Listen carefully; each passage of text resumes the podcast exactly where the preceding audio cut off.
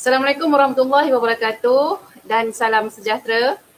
Alhamdulillah bertemu kita lagi dalam program Jom Sembang Santai Biar Sampai. Kali ini episod yang ke-6 terbitan TV Ikram. Salam Jumaat penghulu segala hari. Uh, hari di mana kita digalakkan banyak bersedekah, berselawat dan jangan lupa membaca surah Al-Kahfi. Alhamdulillah seperti biasa, saya Siti Amin Samanan daripada Ikram Media Pertubuhan Ikram Malaysia dan bersama kita di studio pada hari ini Ustaz Dr. Syazali Irman Ahmad Najib, Ketua Had Ehwal Syariah Pertubuhan Ikram Malaysia. Assalamualaikum Ustaz. Waalaikumsalam. Apa khabar? Alhamdulillah. Uh, Ustaz baik ya Ustaz. Kita dah episod yang ke-6 ya, dah Ustaz. Ya, dah ke-6 dah ni. Hmm, terima kasih kepada penonton yang setia bersama kita dalam segmen ni Ustaz. Uh, mudah-mudahan apa yang kita bincangkan ni uh, apa macam ni lah santai tapi sampai kepada penonton. Mudah-mudahan. Okey Ustaz.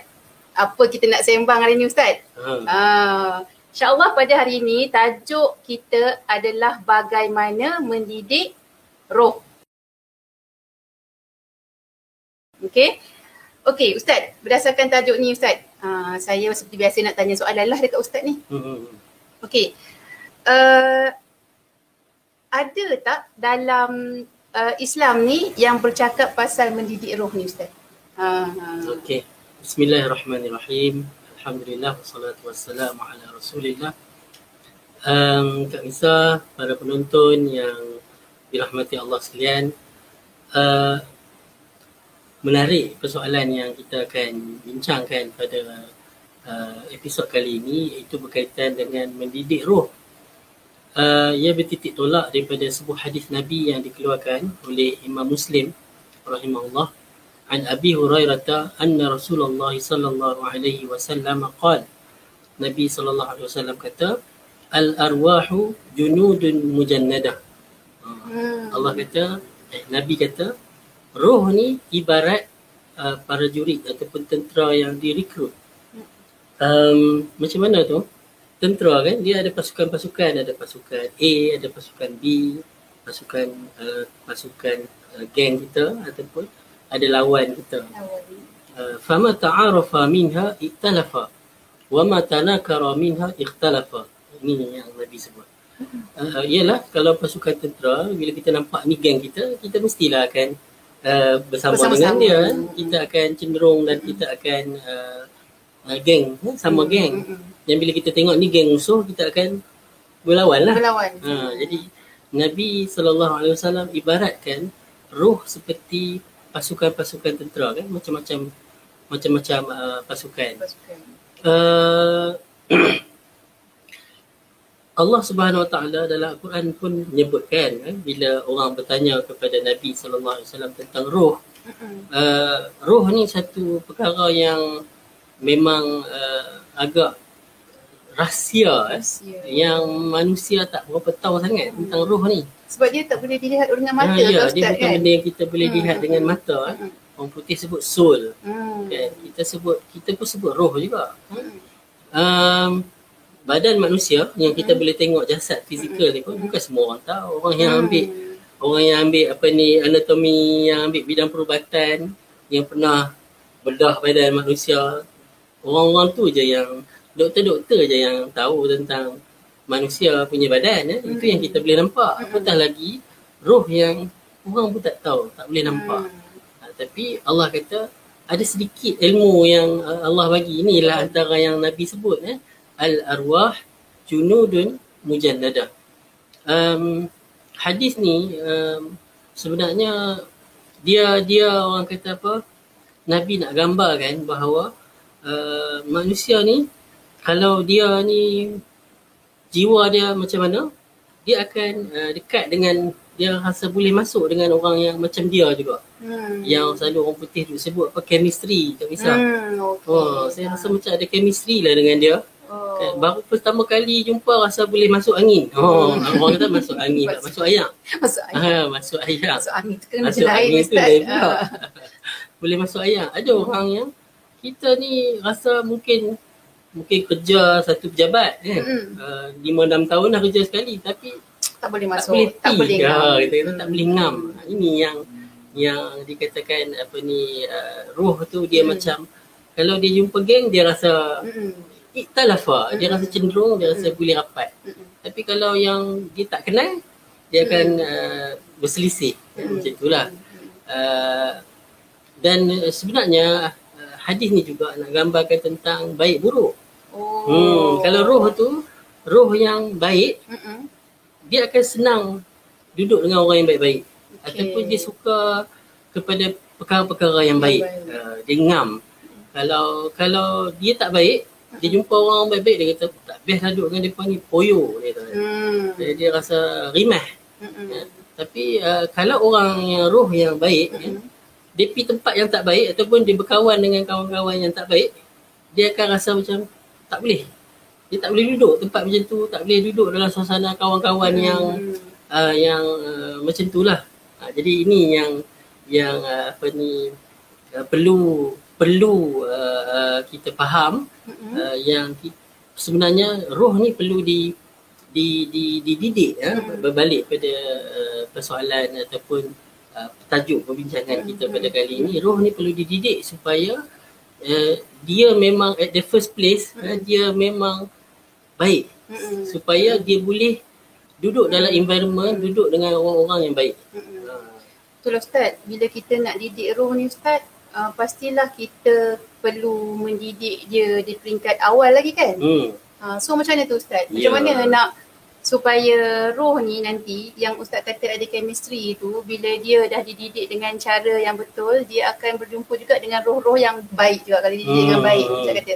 So macam mana nak didik roh ni di peringkat anak-anak lagi Ustaz? ah, ini soalan Ah. yang uh, kita kena ambil perhatian Ah. ya para penonton uh, kerana uh, saya, saya, saya pun biasa orang kata macam ni eh anak aku ni aku tak percayalah dia ni bila pergi berkawan dia terpengaruh dengan kawan. Mm-mm.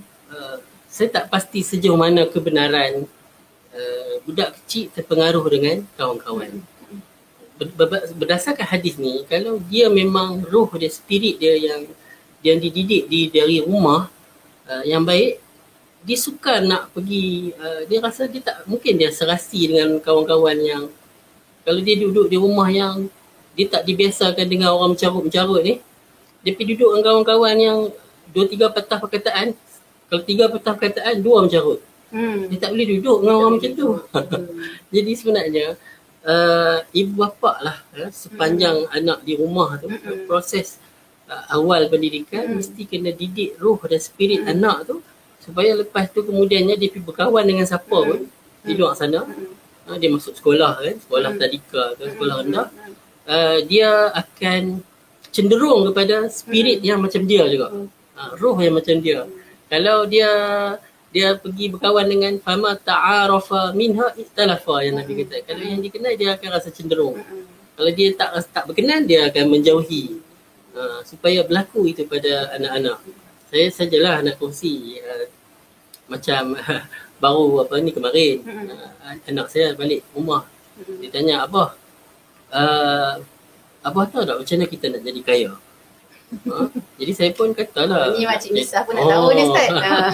saya pun katalah nak jadi kaya ni kena rajin kerja, Mm. kena cari berusaha, Mm-mm. kena cari rezeki baru boleh jadi kaya. Dia kata tak, dia kata cikgu kat sekolah bagi tahu nak jadi kaya kena rajin bersedekah. Masya Oh, Allah. saya pun kata wah kan. Hmm. Dia kata uh, budak-budak ni dia Mm. absorb ha, Ah, yang yalah. Kalau kalau benda yang dia rasa baik dia akan absorb benda tu. Absorb. Ha, dia cepat. Mm-mm. Tengoklah apa yang dia duk serap kat luar tu. Ah. Jadi semua tu berkaitan dengan spirit dan Mm-mm. roh dia. Mm-mm. Jadi sebab itulah kita lah di rumah sebagai ibu dan bapa Mm. kena sediakan anak-anak ni Mm-mm. uh, dia punya orang kata apa spirit dia, dia punya soul, dia punya roh dia tu uh, supaya suka benda baik dan dia ra- rasa sensitif kepada Mm. sesuatu yang tak baik, Mm. uh, yang tak bagus, yang orang kata apa yang uh, kita kata suasana yang uh, jahat, Mm. uh, suasana yang apa ni mungkin uh, uh, menyusahkan orang lain. Macam itulah lebih kurang.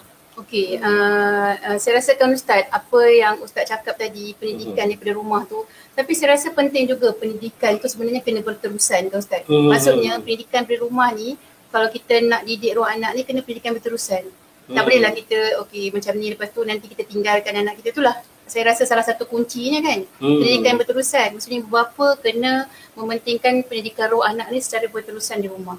Hmm. Itu pendidikan bermula dari rumah Ustaz. Ya.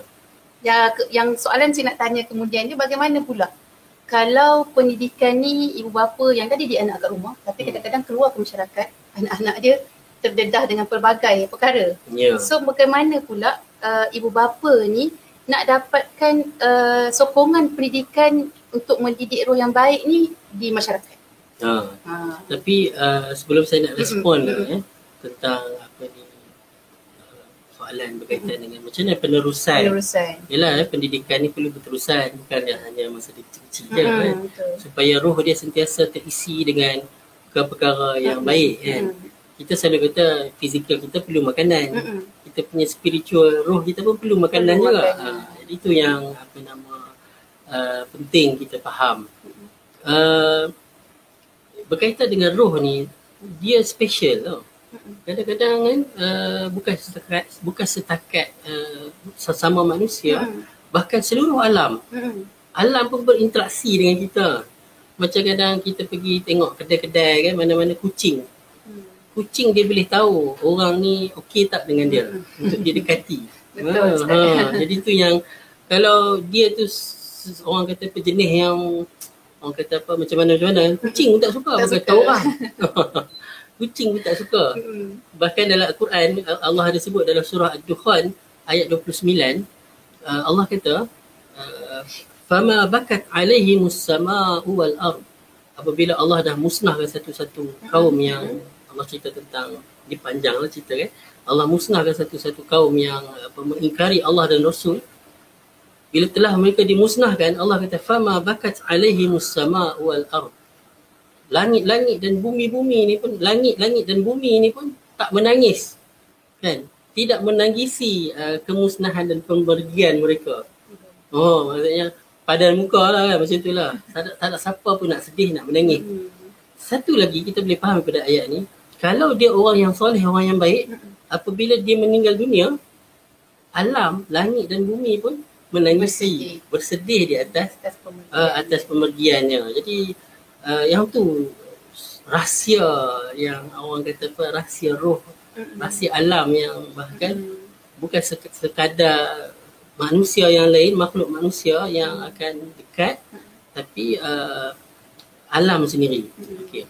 Jadi uh, para penonton. Sebab itulah hmm, kita kena sentiasa ada environment yang Hmm. yang orang kata apa ataupun suasana yang baik yang berterusan untuk mendidik roh kita hmm? uh, macam dalam satu uh, hadis uh, riwayat At-Tabrani dengan uh, sanad yang hasan uh, saya tak baca lah matan hadis tu nanti jadi panjang. Ada seorang sahabat ni datang jumpa Nabi sallallahu alaihi wasallam dia duduk di rumah duduk dengan anak-anak dia. Tiba-tiba dia teringat Nabi. Hmm? dia duduk dengan anak-anak dia teringat dengan Nabi. Dia pergi jumpa Nabi sallallahu alaihi wasallam. Dia kata "Eh, wahai Rasulullah aku tadi duduk di rumah. Aku tiba-tiba teringat. Tu yang aku datang jumpa nak tengok. Teringat nak tengok Nabi dia di depan mata dia kan. Jadi dia datang tengok. Lepas tu dia rasa sedih. Dia kata sekarang tak apalah aku teringat aku boleh datang jumpa kamu. Nanti aku pun mati kamu pun mati. Boleh tak lagi aku jumpa kamu sedangkan kamu nanti mestilah masuk syurga tempat yang special, aku Special. ni syurga yang mana Masya Allah cerita ni uh, saya rasa agak-agak terharu lah Hmm. sahabat kan rasa macam tu kan aku nanti tak layak lagi jumpa dengan Duduk sekali Nabi dengan Nabi kat syurga. Hmm. Hmm. jadi sebab itulah uh, bila Nabi pun tak boleh nak respon sehinggalah Allah turunkan ayat surah An-Nisa ayat 69 uh, Allah kata orang-orang yang beriman kepada Allah dan Rasul kan. Uh, Allah akan memberi nikmat kepada kepada mereka bersama dengan nabi-nabi uh, as-salihin as-siddiqin dengan uh, syuhada mereka akan bersama dengan dengan dengan golongan-golongan yang hebat. Macam ada hadis lain anta ma'aman ahbabta. Kamu akan bersama-sama dengan orang yang kamu sukai. Jadi uh, boleh faham tak? Maknanya kalau di dunia sendiri pun roh kita akan cenderung pada orang yang kita suka. Macam itulah di akhirat. Macam siapa yang kita suka, di akhirat esok kita akan bersama dengan siapa yang kita suka. Ha, jadi sebab itulah kita kena berusaha cari orang-orang yang baik-baik Mm-mm. menandakan uh, itulah orang yang kita suka. Mm. Maksudnya akhirat nanti kita akan bersama dengan orang macam tu. Kalau kita suka dengan orang-orang yang buat jahat, eh, orang-orang yang orang kata mengamalkan seks bebas ke, orang yang minum arak ke, geng-geng penyamun, penyangak, pencuri ke, esok akhirat kita bayang tak? Kita nanti bersama dengan Bersama siapa? dengan Hmm? Jadi sebab itulah saya nasihatkan eh uh, kita carilah mana-mana pertubuhan dakwah untuk kita sentiasa berinteraksi duduk. Uh, sebab kalau kita duduk dengan orang soleh itu tandanya jiwa dan spirit kita juga soleh Soleh. Uh, bahkan uh, kami ni di pertubuhan Ikram Malaysia kan kita ada juga uh, sediakan program-program uh, program-program pembinaan insan ya yang uh, demi nak orang kata apa nak support uh, supaya kita sentiasa dikelilingi berada dalam suasana yang uh, orang-orang baik ya, program-program yang baik. Bahkan uh, kalau institusi ya, ikram di seluruh Malaysia ada t- sejak daripada prasekolah Hmm. sampai ke peringkat sekolah menengah. Sekolah menengah. bahkan juga uh, ikram kawasan juga ada program-program untuk ikram juniornya eh, ikram teens eh, uh, untuk penerusan pendidikan anak-anak supaya mereka ni terbiasa dengan uh, environment suasana kawan-kawan yang baik dan akhirnya nanti bila dia masuk ke peringkat universiti ke masuk ke alam pekerjaan ke dia akan cari orang-orang yang Baik-baik. yang baik-baik juga. Ha, jadi macam itulah. Ha. Anta ha, ambil ambil kata kunci apa Nabi kata. Anta ma'aman ahbabta. Kamu akan bersama-sama dengan orang yang kamu cintai. Hmm. Dunia pun macam tu, akhirat, pun macam tu. Ha. macam tu juga. Kalau macam mana di dunia ni kita suka duduk dengan siapa, macam itulah nanti akhirat, Akhirat kita akan kita duduk dengan orang yang kita suka tu. Wallahu alam, itulah apa yang saya dapat kongsikan berkaitan dengan mendidik roh pada episod kali ini. Mm-mm.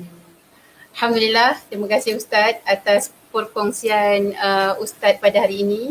Uh, betapa pentingnya kalau ki- kita hendak mendidik roh ya Ustaz. Ya. Dan didik roh tu biarlah daripada anak-anak lagi uh, untuk kita didik roh mereka supaya kecenderungan anak-anak kita tu adalah untuk uh, bersama dengan roh yang baik-baik ni, yang dididik dengan baik. Mudah-mudahan di samping tu kita doa juga Ustaz ya. Kita doa supaya uh, anak kita dalam tempoh dia membesar tu sampailah dia dewasa, sampailah kalau boleh sampai tua Ustaz. Mhm. Dia bersama dengan orang yang baik-baik, kecenderungan kepada roh yang baik-baik ni. InsyaAllah itu saja Ustaz perkongsian kita pada hari ini. Alhamdulillah terima kasih kepada penonton yang sudi menonton episod pada kali ini. Jangan lupa uh, untuk subscribe TV Ikram, TV uh, mendidik jiwa menyebar rahmah.